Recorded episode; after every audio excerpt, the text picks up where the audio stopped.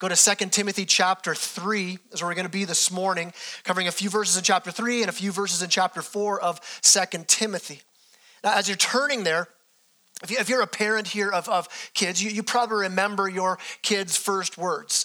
It's just kind of something that we just we kind of got locked in of where we just sort of remember. The, I remember our middle child, uh, Eliana, after her her first couple of regular normal words you go through as a kid. Her first big word though, and it was huge. She had mama, dada, and no, like those were covered. And all of a sudden she's she's in her high chair and she's looking up onto the fridge. And up on the fridge we had some some goodies up there, and she no word of a lie just points up and goes chocolate. Right? I'm like what? Chocolate. Her first, and so we remember that, right? But here's the thing. I think more importantly than our first word words. I think more important to be the, the last words we uttered on our way out.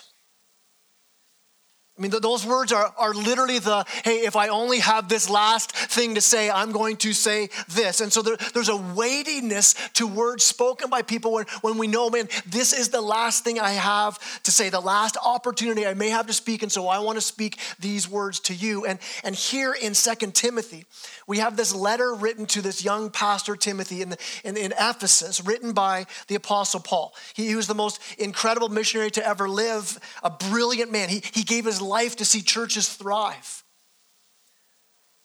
Led by the Spirit to write most of the books of the New Testament. And, and, and here's, he's writing to Timothy. He's actually writing this from a dark, damp Roman cell just before his death in AD 67. So essentially, what we have here, these are like Paul's last words.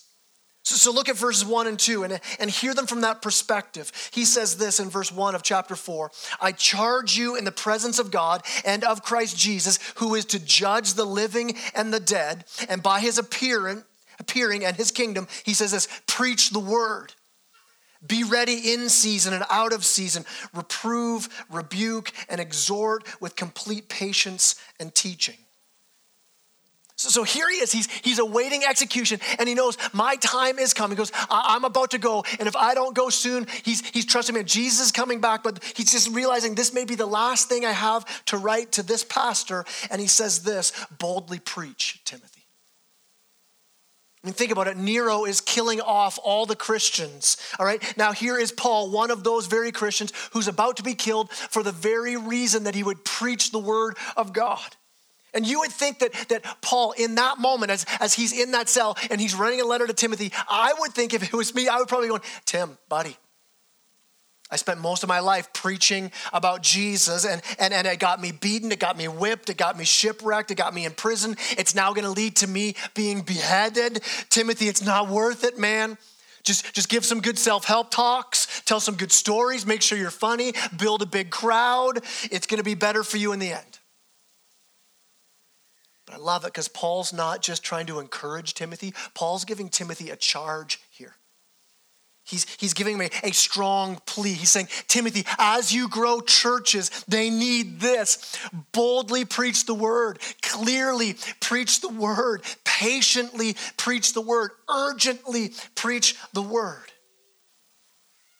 And so, so far in this series, we're unpacking hey, hey, what's a church look like? If we're to say we are the church, what are the important things about a church? What makes us distinct from every other gathering, every other group that you could be a part of? Right? We've talked about how the church is a, a gathering of people. It's, it's not just gathered observers, though. It's, it's we're gathered to true community on this mission, invested in each other's lives seeing people around us respond to Jesus' call and growing more and more like Jesus. And, and here we have so clearly in God's word is this call from Paul for us from God's word saying, hey, here's something else about the church. Make sure you're committed to the preaching of the word, to proclaiming the good news of God's word. But I would say it this way, even as a, one who preaches, you do not need to hear more of my opinions. You don't need more pastors' opinions or influencers' opinions. We need to hear the word of God. It's why I love starting every single Sunday off with me saying this go ahead and grab your Bibles. It's why I want you to have Bibles in your hands. So, so you're not just hearing me talking, wait a minute, wait a minute. What does God's word say here? It's why we, we walk through God's word and try to unpack verse by verse. A, a, a big churchy word for that is expository preaching. Exposing what the text says. My, my whole goal as a preacher is looking here and going, what is God saying in His Word? My hope is every week we're asking that question as you leave, that you would say, Man, did I hear from God's Word today? Every single one of us need to hear that. I hope you come to church expecting that expecting that you're going to hear from God's word. And the best way for us to hear from God is to be immersed in his word. It's, a, it's the centerpiece of a biblical church. In fact, you read in Acts chapter 2 when, when, when the church is, is being set up, being, being birthed out. And in Acts chapter 2, it says that when, they, when all those 3,000 people formed that first church as we would know it, as they gathered together, it says they were devoted to the apostles' preaching. It's the first thing you read. Why would we spend so much time together teaching and preaching? Why would we spend so much time together listening to, to somebody teach God's word? Why, why would you give up a Sunday morning to gather together like this? I mean, I was at a big conference. Uh, this was years ago it was a church kind of conference and, and some guy got up and, and, and for 45 minutes he taught talked to us about why preaching is kind of falling by the wayside and he says it's just not effective anymore. There's better ways to communicate. And i'm sitting there thinking then why are you spending 45 minutes doing it right now Listen, listen, there, there's this, this push in church, and it's, it's not just today, it's been forever. We're, we're, we're trying to get the word out of church. How can we do different things? How can we, how can we lessen that? But listen, listen, why would we do it? Why would we spend so much time in God's word? The answer is this because God says we need his word. In fact, if you're taking notes, I would say it this way God's word brings life. God's word brings life. Look at verse 16.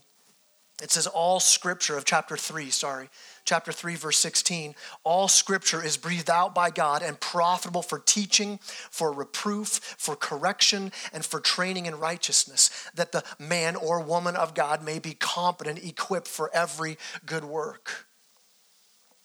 Listen, we, we could form community around a whole lot of things. We can form community around, around common hobbies, around, around common socioeconomic statuses. We, we, could form, we could form a group around different service projects we could be a part of. We, we can form community around common struggles we might have. But the, the church is unique because it's this, this gathering, this community that's formed by and empowered by the Word of God. You know, it's, it's one of the, the coolest but weirdest stories in the Old Testament. It's in Ezekiel 37. And, and God gives this prophet Ezekiel this vision. He says, he says, I want you to see something. And then Ezekiel has this vision of a valley filled with old dry bones. And as Ezekiel sees all these, these bones filling up this valley, God asks him this question. He says, Can these bones live? And Zeke's like, a dumb question. And then God says, Here's what I want you to do. He says, Say to these bones, Hear the word of the Lord. He says, Tell these bones, I will cause breath to enter you and you'll live, and I'll put flesh on you. I'll cover you with skin and put breath in you, and you shall live, and you shall know that I am the Lord. So, what does Ezekiel start doing? He starts preaching to a valley full of dead bones. And, and these bones begin to be covered in muscles and tendons and skin, but they're still lifeless. So now, now it's a bunch of bodies filling this valley. And, and God said to Ezekiel, prophesy breath into them.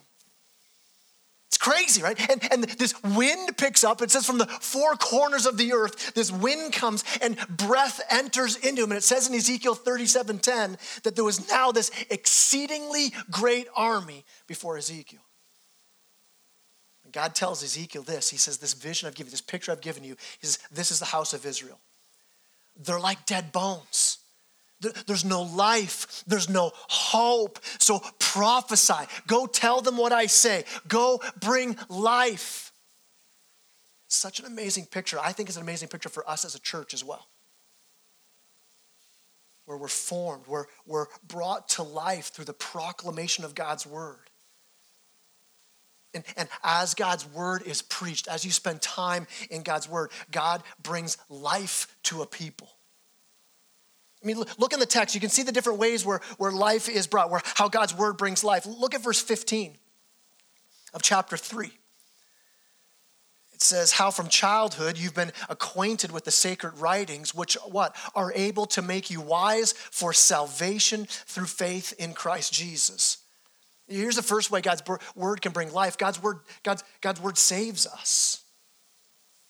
Now, listen, we, we know that it's Jesus who saves us. It's, it's through faith in his finished work on the cross right? Where, where God draws our hearts and we see our sin more clearly. We see his holiness so clearly. And, and then we also see God's grace in Jesus Christ as he stands in our place, taking the consequences of our sin on himself. The penalty for sin. But and, and he doesn't just stay dead, though. He, he comes off the cross, buried in the tomb, but then raised again, showing that he defeats death and sin. And, and as we place our whole life our hope in that truth of Christ's saving power, we are saved. But, but listen, it says in Romans 10, verse 14, it says this How will they call on him, on Jesus, in whom they have not believed? How they believe in him of who they have not heard? And how are they to hear without someone preaching? The truth of who Jesus is, the truth of what he's done, the truth of how he saves us, that revelation is found in God's word. I'd say this listen, if you're here this morning or you're listening online this morning and you don't know Jesus, our greatest hope, more than anything else, is that you would come to an understanding of the central truth of God's word, the key message of hope in God's word. That, that, that although we are sinners separated from God, and, and we deserve the consequences of our sin, separated from God forever, that God has shown us his love and his grace He's made a way for you and I to be saved, to be, to be freed from the penalty and the, the power of sin. And it's this message of salvation, it's, it's found in God's word, a message that brings life. Let me give you an illustration of how, how I've seen this at work. One of uh, Libby and my uh, friends uh, from the US, his brother was um, convicted and, and charged with some, some violent crimes. He was sent to prison, federal prison, and, and we wanted to go visit him. And so we go visit Luke while he's in jail, and, and, and Luke was, was one of these guys, kind of like what Paul was saying to Timothy, that you've been taught this from your childhood. And Luke was raised in the church. And so while he's in prison, he, he picks up a Bible again, starts reading, and, and his heart begins to be changed again. So he's asking, Luke saying to his dad, Would you come on in and, and talk to some of the buddies I'm in here with? And, and, and so his dad began to meet with some of these guys. And, and Libby and I got to go, and we got to meet them as well. And, and this one guy, I mean, he was just kind of your picture. If you were to watch like the movies and see the hardened criminal, that's this dude. He, he was um, ex military special ops, he was in for murder. Hard, hard man. Well, here's a story about this guy. Luke's dad gave this guy a Bible. And then here's what he said. He goes, Oh, you think you're a tough guy? And this guy was a tough guy. And I'm thinking, yeah, Luke's dad was pretty tough because there was this plexiglass in between him and this man, right? But he's like, You think you're a tough guy? He says, Tell, tell you what, and he brought a Bible and he goes, Read this, start in Matthew, and tell me what you think about Jesus.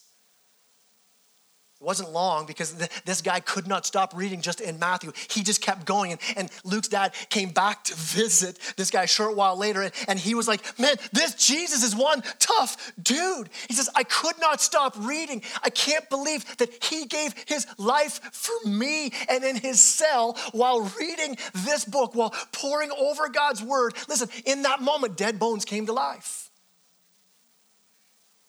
word has a supernatural power by God's Spirit to save. It can save us. Here's, here's the second way it brings life. The, verse 16 says that it teaches us. All scripture is breathed out by God and profitable for, profitable for teaching. It, teaches us who God is. It, it, it teaches us how God works. It, it teaches us how to grow in that relationship with God. It teaches. But it goes on, it's profitable for teaching and for reproof. For reproof. Another word for that is this that God's word convicts us, it teaches us, it brings life, it, it saves us, it also convicts us. And it's so good that God's word does that. Because I don't know about you, my heart is prone to wander, to, to drift. Left on our own, we do not grow healthier in the Lord right? A, garden unintended, right? Untended, it, it grows weeds. A, a, house that's, that's untended gets messy. A car that's left unchecked, it breaks down. So our, our hearts left unchecked grow hard grow apathetic, grow bitter, grow sinful. And, and, and so we read God's word. Why? Because there's this opportunity as we're reading for God to go, hey, hey, hey, look what's going on in your heart. I, mean, I think of it this way my, my oldest is now driving. All right, pray for me. Actually, pray for yourself. Um, kidding. All right. And, and so I'll, I'll, be in the passenger side with her as she's learning how to drive. And, and, and there'll be times as we're driving where I'll just kind of quietly say, You're drifting. I'll just, just kind of give a word of, of making sure she's staying in the, in the lane in the right way, make sure her speed's in a good place. This is God's word for us. As we read and our hearts are prone to drift, God's word is there to say, hey, you're drifting. Sometimes it may feel like God's not just saying, hey, you're drifting. Sometimes it feels like God's saying, whoa! Thankfully, I've not had that moment with my daughter driving yet, all right? Because why? Because conviction's not always comfortable for us, but it's this call back to the road before disaster strikes. It's profitable for teaching, for reproof, for conviction. Here's another way. The word also, it what? It corrects us. It says there, it's, it's good for correction. So here's the thing it's not just a, hey, you're drifting. I just wanted to let you know that. God's Spirit is at work as we read His Word, as you hear the Word preached. He's, he's working to, to reorient, to redirect us towards Jesus, to redirect our lives and our hearts to what glorifies God. In fact, look at verse four, look at chapter 4, verse 2. So as Paul says, preach the word, be ready in season and out of season to do what? To, rep- to reprove to reprove. He says, preach in a way that people are reproved. It's, it's the same idea as, as so they're taught and convicted and corrected. He goes on, he says, reprove and rebuke. Okay, rebuke, that, that's more than just a whisper. Hey, you're drifting. This is the part of preaching where it feels like you come to church and you get, get punched in the heart by the preacher, right? Lovingly punched, okay? This is what can make church uncomfortable sometimes. This is when you, maybe you've had this where you wake up in the morning, you're like, I don't know if I want to go to church today because I, I, I know I'm going to be convicted. I know there's stuff in my heart and my life. And as soon as I go in, I know God's going to zero in on that. And, and we, we stay back. And here's the thing I mean, for those who know me well, I am not a confrontational kind of guy. I'm not one of those preachers who's just like, I just like to talk straight, man. I just give it to you. I, it's not who I am. I, I like you to laugh. I like you to enjoy yourself. That's kind of how I'm wired. But listen, God's word convicts, God's word confronts, God's word rebukes. And so, this, this wimpy preacher, I'm going to try my best to unleash the word of God and let the Spirit punch who the Spirit wants to punch. All right? I would pray this God, God, make every Sunday that way, that, that you would come every Sunday to be, to be challenged in some area of your life. I don't, I don't want to have a church where people come, they I just feel good every time I go. Everything's just so nice there. Listen, I want you to be encouraged. I want you to find hope. But my hope is that every Sunday that I could, by God's grace, preach in a way that you would leave thinking, man, there's something in my life that I need to change today because I want to be more like Jesus. I need to make this correction. And, and why is it so important for churches to, to preach in this way, for God's word to be, to be proclaimed in this way? Look at chapter 4, verse 3. It says, For a time is coming when people will not endure sound teaching, but have itching ears. They will accumulate for themselves teachers to suit their own passions and will turn away from listening to the truth and wander off into myths says people have itching ears. And, and get, here's the thing conviction and rebuke does not scratch the itch people have. Hey, preacher, make me laugh. Hey, hey, preacher, tell, tell good stories. Hey, hey, preacher, make sure you talk about things I already agree with. Don't, don't, don't confront me. Hey, preacher, just, just make Sunday morning like, like, like those Hallmark Christmas movies, just fuzzy and warm. Paul's saying that so many people want to hear what they want to hear. They don't want to hear what God has to say. The Word of God can be very uncomfortable, it, it can cut deep sometimes. I don't know about you, but there are times where I'm reading God's word and there, there are moments where I'm like, God, why do you have to push in on this today? And like a good surgeon, God is saying, because this is where you need new life. This, this teaching and convicting and correcting, really it all leads to this. Look, look at verse 16 again. It's profitable for all these things, for correction and for what? And for training in righteousness. I love that word, that word training. Okay, actually, I hate that word. I like how clear it is, right? Training does not seem comfortable. Training is hard. Training takes time and effort. But God's word, listen, when you stay in it, when you sit under it, when you follow after it, it trains us to experience the, the righteousness and the goodness that Christ has bought us for. Look at verse 17, what the training is. Training for what? That the man or woman of God may be competent, equipped for every good work. It, it trains us, it equips us. You know, I was thinking about when I was in high school, I, I played uh, football on the high school football team, and um, I know um, I was not the hulking frame you see before you now. Back then, all right, I was I was that tiny little kid in high school, but I played football because I wanted to get out of class, right? Because because you could go play games and not have to go to fourth or fifth period. So I would join the football team. I joined every sport I could, and and here's the thing about because I was so tiny, because I didn't really care about football, I didn't play very often, really not at all. I, I was kind of the guy who just rode the pines. And so what I found, what I discovered was a lot of the equipment you put on for football is super uncomfortable. And so I just take it off. So I just I just sit on the bench with hardly any equipment on at all. Why? Because because because because I wasn't in the game. I didn't need it. You don't need equipment when you're on the bench. But listen, if you want to be used by God, actually, let me say this more clearly. Let, let me speak to, to husbands and dads. You don't have the luxury of sitting on the bench. You're in the game. So, are you equipped? Are you daily in the Word? Are you allowing it to, to, to convict, to correct, to train, to train you to lay down your life for your wife, to, to, to show your kids Jesus? And, and listen, I know as I say that, that might be a heart punch for some today. Here's what I love though.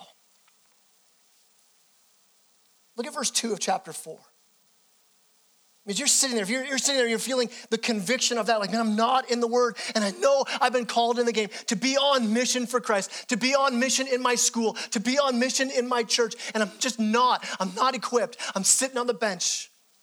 And I, I hope you feel the conviction of that. But verse 2, it says that, that to be ready to preach what? To reprove, to rebuke, and I love this, to exhort. Exhort with complete patience. That word there, exhort, it means to come alongside. So let me, let me say this, and, and you're, you're going to hear me say this over and over and over again in this series. Your walk with Jesus is not just a, a you and Jesus alone kind of thing, it is a you and me and Jesus thing. That's what church is. You come to Jesus on your own. It's, it's your own heart before Christ. That's how you come to salvation. But listen, you don't walk it out alone. We exhort each other. We come alongside each other with, with complete patience. So let me add this to the exhortation of be in the word as followers of Christ. Be in the game. None of you are on the bench. We're all in the game. Let me add to that with saying this grab a good community of people around you. People who exhort, people who come alongside. Again, I'm not talking about, hey, get good people in this church that you just like to hang out with because you do fun things together. Hey, that's great too, but I'm saying this more importantly, get people who point you to the word. Get people who literally would come alongside you, not sit on the bench with you, not wander and drift with you, but would say, hey, I want to point you to the word again because I want us to be more like Christ. I want us in the game.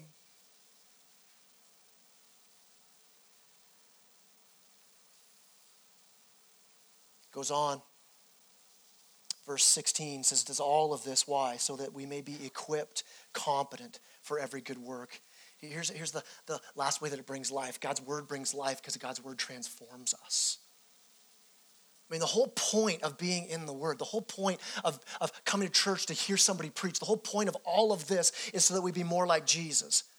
So that when we read God's word, when we come under it, when it's preached and taught, that, that hurting people would be comforted, that, that, that sinful people would be transformed.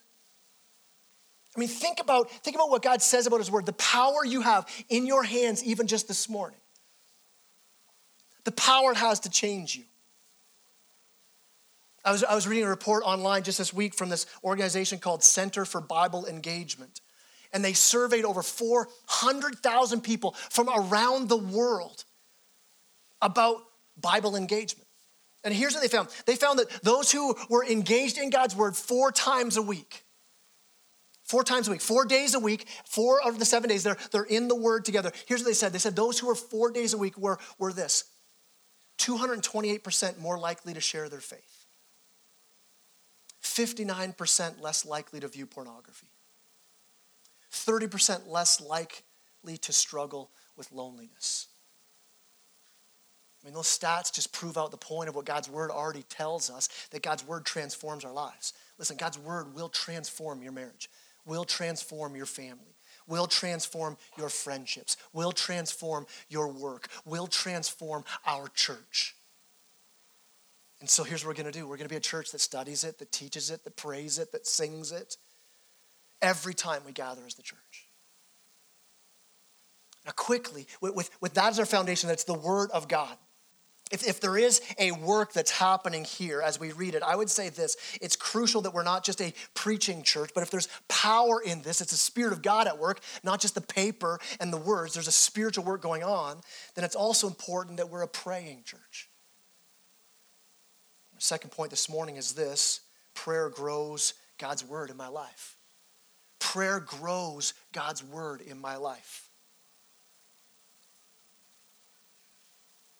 Listen, in the new year, I want to unpack prayer in a sermon series a little more deeply. But for this morning, let me just take a slice of, of what prayer is as it relates to, to the Word of God and the, the power of the Word of God. In 1 Corinthians 2.11, it says this, No one understands the thoughts of God except the Spirit of God. So think about what that means that no one understands the thoughts of God except the Spirit of God. So, so when you go into God's word, you're like, okay, this was, was, was by the Spirit of God. This came out, the Spirit of God leading men to write this. That, that as I'm reading this, it's the Spirit of God. So how would I know what this says? How do I understand the word? Well, in prayer, we have access to the author. It's like having the director's commentary turned on during the movie, where you get to understand everything that was going on. We have the Spirit of God to ask God, God, would you apply this to my heart? Andrew Murray says this about it. He says, prayer and the word are inseparably linked together. Power in the use of either depends on the presence of the other. Do you hear what he's saying? He said, I, I, I want to be transformed by God's word. So, so he's saying, listen, you need prayer to be transformed by God's word. And God's word is what's going to inform your prayers. So the, the two are, are linked, that, that, that I can't go into God's word without first having my heart inclined in prayer to say, God, I need you to, to, to illuminate what I'm reading. And then as you read God's word, you begin to pray differently as well. The new life we're promised is this life of joy found only in Christ. It's, it's revealed by the Spirit in His Word, and prayer unlocks the Word of God. We can only have God's word do a deep work in our heart when our, when our eyes are seeing clearly what God is teaching, what He's correcting, what He's encouraging. And so we, we call out, God, help me as I read. It's the Spirit of God who's saying as you read, this is you drifting. And so, what do we do? We pray intently for a powerful work of God's Spirit as we look intently at the powerful Word of God. In fact, let me, let me quickly give you a real quick tool for this. How, how do I pray as I get into God's word? John Piper, he has this thing he calls his IOUS prayer. IOUS. And they're all pulled out of the Psalms. And if I go too quickly on this, just, just Google IOUS John Piper or Desiring God. You'll find it there, a lot of articles on this where he, where he kind of fleshes it out. But here's, here's what he does he prays this I is incline my heart God, focus my affections and my attention and my desires on you. God, remove anything from my heart that's going to uh, oppose that focus. Incline my heart. Then the O, he prays, open the eyes of my heart. He said, God, God, show me what you want me to see from this. Open the eyes of my heart. I want to read what you have for me today. Incline my heart, open the eyes of my heart. And then he says this I pray, unite my heart to fear your name. Unite my heart to fear your name. I, like that idea of unite my heart. My, my heart, our hearts can be so, so disjointed, so distracted, so broken in pieces where, where a piece of my heart is fearful, a, a piece of my heart's running after hope in people, a, a, piece of my heart is, is going after comfort to, to be my hope. And, and what he's saying is pray that you would bring all of those together to be united to fear God, to trust him. And then he prays this I O U S S, satisfy my heart with your steadfast love. Let me see your steadfast love more clearly as I open up your word right now. God, show me your grace, show me your promises. I mean, that, that's where the power of the word is. It's, it's when it shows us more of Jesus. Because here's the thing the Bible does, just, just you know, the Bible does not cover every single topic we're going to face. It's, like, it's not going to unpack everything in your life. Well, I'm, I'm going through this. Where's the chapter and verse on, on raising toddlers? Ah, I can't find, right? It's not there. But, but, but what if the whole point of God's word is not to cover every single topic? But what if God had a deeper intention for what he was looking to do with his word as it's preached and studied and read? What if there was something beneath all of those things that we wish God would speak into? God says, but I'm going to talk about something deeper than that. What if God's doing a work deeper? What if he's doing a work so deep that it actually changes those other practical areas of your life? Why? Because it changes you to be more like Jesus. Now, here's our last point this morning it's this God's word leads me to a life of worship. I mean, really, that's the whole point. As you're prayerfully digging into God's word, you're saying, God, God, change my heart. God, God, create in me a heart that finds its joy and its satisfaction in you alone. We look at verse six. Here's how Paul describes his life. This is a, a amazing verse of worship verse 6 of chapter 4 says, For I'm already being poured out as a drink offering. That, that's a picture of his life. He says, he says, I'm just pouring myself out. It's this idea of where, where a, an offering will be poured out. It's not drunk. It's not like I'm going to drink this because it's so good. No, it's, it's being poured out. Why? Because it's actually for another purpose. It's for God's purpose, God's plan. It's a picture of worship that my life would be poured out. It's, it's not just singing worship, but a life that says, I'm all yours, God. And so when you dig into the Word of God, that's where we start. We, don't, we, we dig in and say, God, God, I need my heart changed. And the more you feed in His Word, the, the more the Spirit of God teaches and convicts and corrects and trains you to be what? To be more like Jesus. And so, yes, it won't give an answer specifically for every single topic, but it will help you become more like Jesus, which affects everything you do. It changes your heart. And I would say this as we read God's word, the point is starting here. You start with your heart. Because when we deal with our heart, out from the, our heart will come our, our thoughts, our desires, our emotions, our affections. And the more you're immersed in God's word with a heart changed to be more like Christ, the more it begins to affect your desires. And now your very desires become God's desires. You begin to want what God wants. You begin to think more like God thinks. And it, it, and it changes, this is a great thing, from your heart to your thoughts and actions. It begins to then change how you live and act, how you see your family, your friends, your work, your school. When, when your heart and your mind are worshiping Christ, it changes how you live, how you act. But I say this we, we don't read God's word. We don't start in the church with, well, let's deal with all the actions out here. No, our actions flow from our hearts. What we believe, what we value flows from our heart. And I, I fear that so much time as Christians is wasted on just the outer actions. But it's, it's a little bit like this. I've said this before. It's like mowing over our dandelions, thinking that's taking care of our weed problem. They're just going to pop up again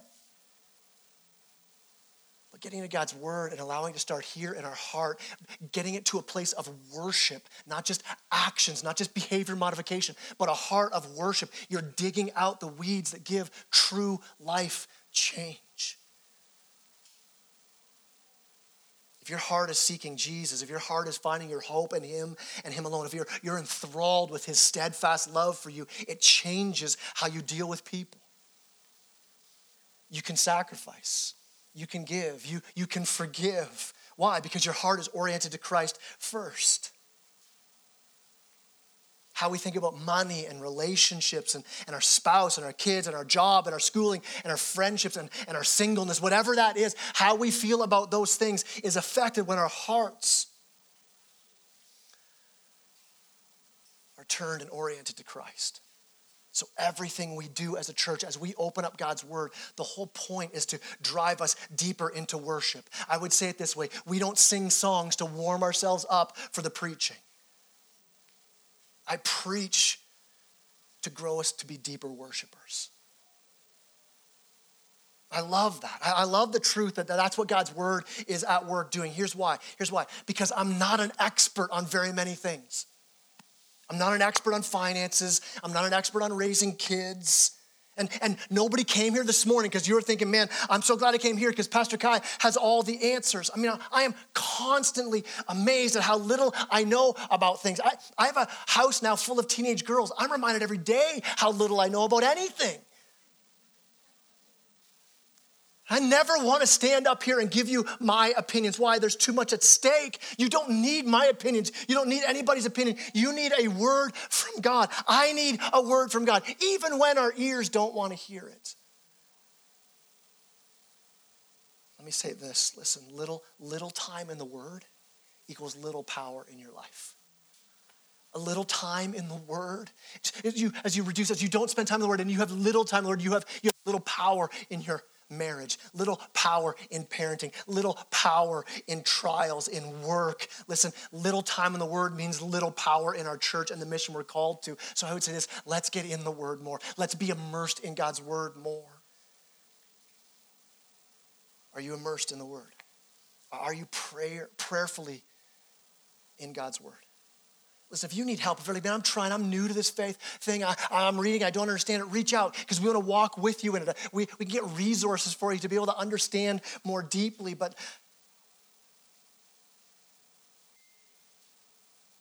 what I do know is this why we're going to preach the way we preach at our church. And I, you're never going to hear me preach a bunch of sermons 10 ways to get out of debt five ways to raise your kid. I, am just not going to have those sermons here very much. But what I do have is I've got a book, actually 66 books, Old Testament and New Testament, guaranteed by God with the power of the Spirit to grow us more like Jesus. And this is what we need most today. So, God, grow us as a church that's in your word. Not, not to grow bigger Bible heads, but to grow hearts of worship. As the worship team comes up, as we end off this morning, let me ask you this. Here's what we're trying to find out this morning. Here's what I'm digging into today is answering this question. Why would we preach the word? Why would our church be centered there? Why would we have small groups and, and, and classes and harvest kids and our youth ministry? Why would it be so focused on digging into the Word of God? Why would you, if you're a parent here this morning, why would you invest your time and energy to teach your kids the Word of God? Why? Because this is a book that's been breathed out by God, it says.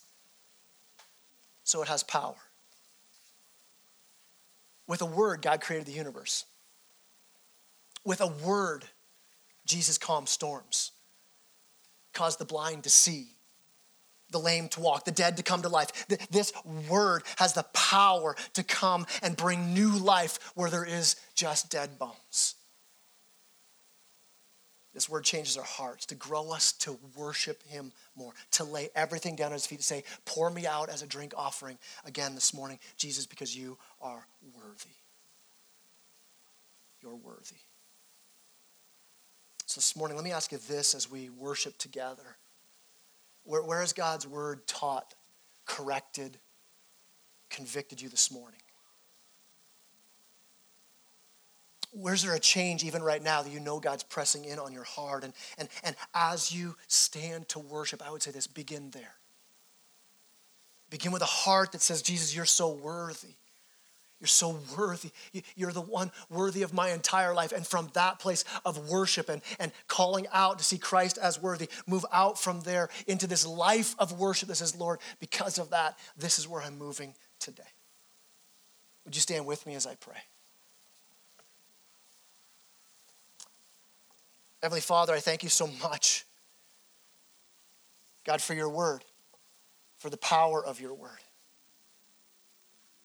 Father, I pray that even this morning you would help us to become men and women and young people of the Word.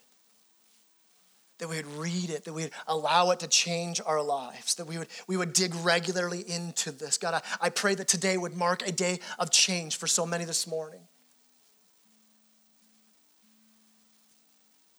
God, that even this week there'd be more people in your Word